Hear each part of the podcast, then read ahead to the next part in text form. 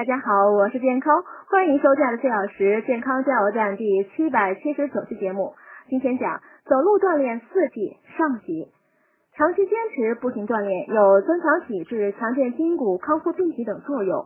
步行锻炼除了要选择合适的时间、气候、环境、方式、方法外呢，还要静心，才能达到事半功倍的效果。因此，在步行锻炼时要注意以下四级：一、边步行边摆龙门阵。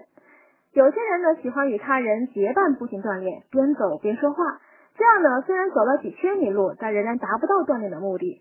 俗话说说话费精神，意思是话说的过多过久呢，易损伤精气神。